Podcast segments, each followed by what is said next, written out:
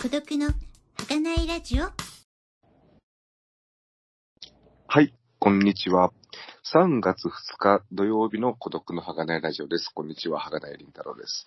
毎週月曜日と木曜日と土曜日は、こことゆうぞうさんをゲストにお迎えして、10分ゆうぞうをお届けをしています。今回もこことさんよろしくお願いいたします。あ、はい。俺の恋人、こことゆうぞうです。よろしくお願いします。よろしくお願いします。で、この10分ゆうぞう、毎週私とこことさんが担当とテーマを決めて、お話をするスタイルのゲストですが、来週がこことさんの担当になりますけれども、テーマはどのようになりますでしょうか？はい、隔月、小津屋出場第2回目ということなんですかね。はい。ということで、小早川家の秋というについて話をしたいと思います。はい。よろしく。1961年の作品になりますね。はい。よろしくお願いいたします。よろしくお願いします。私も初めて見ましたけども、なかなか面白い。はい。お楽しみ。掴みどころがあるようなないような、その映画で。はい。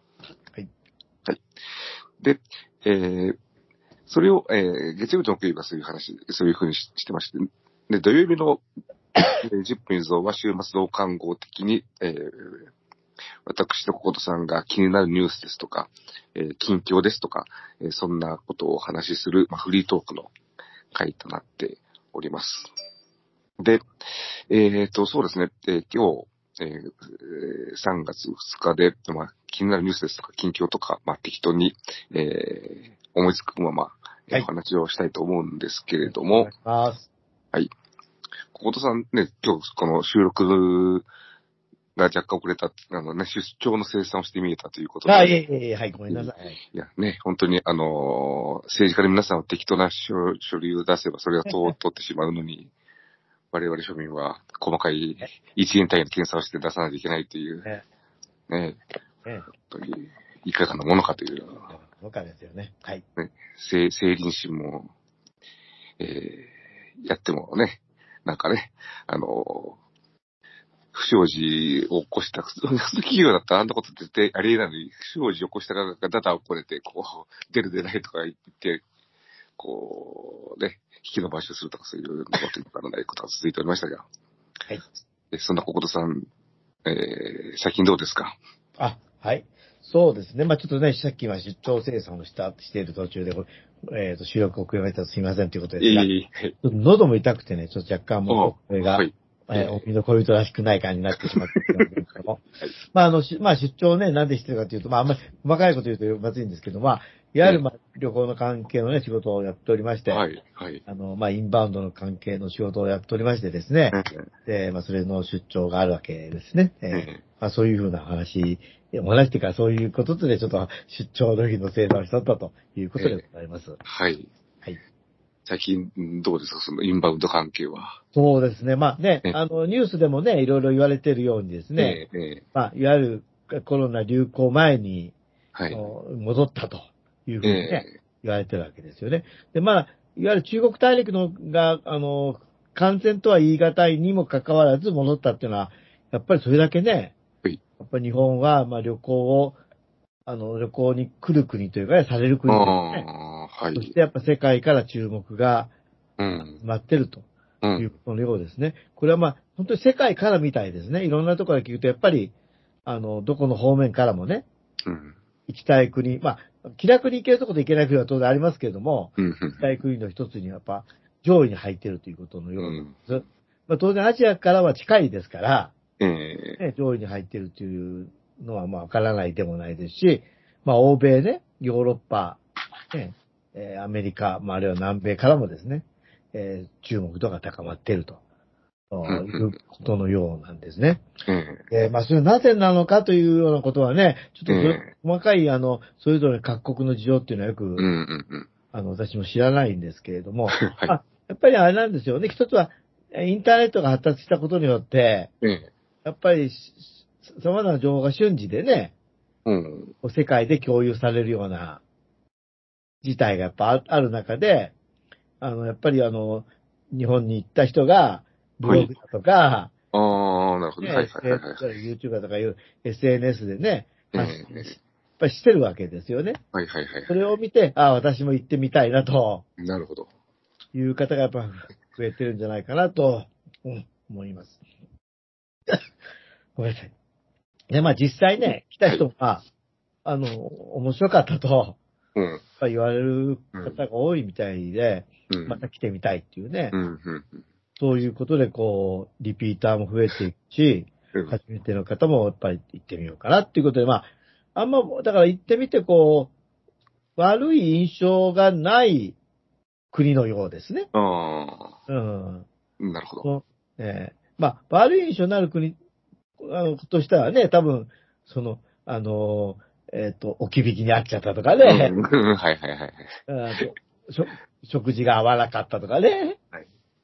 やっぱなんかそういうことがやっぱそれあれはね、悪くなるんでしょうけど、まあ、意外と食事もね、いろんな国の人は、からもまあ、なんていうかな、受け入れられてるっていうかね、うん、そういうもののようですね。で、ちょっとまあ、先日もまでもちょっとある東南アジアの国の方と一緒に、まあ、東京と北海道を旅行したんですけれども、こう、やっぱラーメンとかやっぱ美味しいみたいですね。うん。で、まあ、札幌に行って、はい、札幌も結構ラーメンは有名じゃないですか。はい。で、札幌の、まあ、ある、まあ、これも全国的なチェーンみたいなもんですけど、今はね、その有名なラーメン店、すぐ並んでたそうですけど、そこで食べて、札幌で、また東京戻ってきて、また東京でも同じ店行ったっていうね。ああ、こんなに同じ店、まあ、行くんだと思いましたけど、そういうことでね、やっぱり、まあ、食べるものが美味しいっていうのはね、うん、口に合うんでしょうね、よく。まあ、あとやっぱり前も言いましたけど、やっぱ外国人目線で見ると、はい、日本ってやっぱ面白いと思うんですよ。うんうん。実は渋谷に泊まったんですけどね。はい。渋谷の本当に駅の近くのホテルに泊まったんですけど、はい。やっぱりエキサイティングな感じがするじゃないですか。ああ、まあ、渋谷ってよくあるんですけども。ね、渋谷とか新宿とか。はい。なんか知らんけどずーっと、ね、人がざわざわいっぱいいて、ね、夜のネオンがキラキラ輝いて、はい、渋谷なんかこうファッショナブルな部分とね、ね、トレンドの店があったり、あとファッショナブルな部分と、こう非常にざわっとした、こう、東南アジア的なというと、ね、なんかそういうこう、わい雑さも感じさせるようなね。はいはいはい。そういうのがこう、すごいこう、ハイセンスなものとね、あるじゃ対極になるかもしれないような、わい雑さみたいなね、エネルギーみたいなのがこうミックスされてる街だったりして、そういうなんかこう、人間のこうなんかこうね、躍動感みたいなものが興味がある人は面白いと思うですし、あとやっぱり自然も豊かじゃないですか。自然もね、アジアの人から見るとやっぱ雪が積もるっていうね、はいはい、雪が降ってきて積もるっていう、その見たことないようなね、白い世界。札幌ね、驚いてましたけども、やっぱり、そういう自然も豊かだしね、やっぱり、で、まあ、いろいろまあね、日本も単純治安がいいとは言いにくいような気が私はしますけれども、うん、それでもまあね、うんまあ、なんて言うんだろうな、そんな多い外国人の観光客が犯罪巻き込まれてあんまりないじゃないですか。確かにそうですね。で、まあ、で、いくらその国のね、政治が、腐敗しようが、観光に来るだけだったら別にそんなね、関係ないもんね。で、いくらその国が腐敗しようが何しようね。はい。で、腐敗してそれは末端の役人まで賄賂取るようになっちゃうとダメですけど、で、空港の係りでなんか賄賂くれないとなんか、で、返してくれないとか、そんなことだとダメですけど、まあ日本の場合そういうことないじゃないですか。はいはい、で、警察官が賄賂を要求する。うん、だから、まあだからそういう意味では別にいくらその国の政治が腐ろうがですね、治安さえ良ければいいっていうのは当然あるわけですよね。まあそういう意味でもまあ日本はそういう、まあこんなこと言っちゃうとあれですけどね、まあ、日本の政治は腐ってますけど、はい、別に観光客で来るだけのとっては別にそんなこと関係ないもんね。うん。ね、普通にご飯が美味しくて、街が綺麗でね。うん。まあ、英語はあんまり通じないけど、まあ人がそれなりに、ね、親切だったらさ、そんなに悪いことはないよね。っていうふうにこの外国人目線で見ると面白い国だな、ということを思いましたという話でございます。はい。ちょっとね、私は、まあ、あんまり、その、客観的というかちょっと離れた、目線で、まあ、ニュースとかで報道されているところを見ていくと、なんか、やっぱり日本に来てるその外国人観光客、インバウンドって、まあ、割とこう、さっきも小田さん言ってたり、まあ、いろんな国からいろんな人が来てるっていうのがあって、例えばね、欧米からだったら多分、その、物価が安いとかと円安だとかそういうところで、物が安いし、っていうのがあるでしょうし、あとね、一方で最近よく出るのが、外食で、その、えらい高い、ものが、こう、そういう外国人観光客が来るとこに、できていて、日本人はとても食べれないみたいな。はいはい、はい。なんか昔ね、よくその、日本から東南アジアとかに旅行に行った時にそういうことをよく聞いたなっていうのが。そうですね。あったりして、それ化してるっていうのもあって。うん、なかなか、あと、まあ、ね、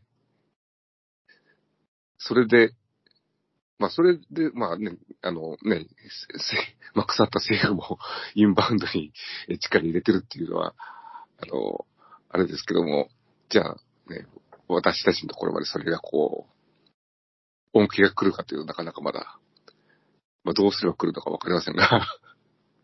観光地じゃないところであんま思ってないと思いますよ。うん。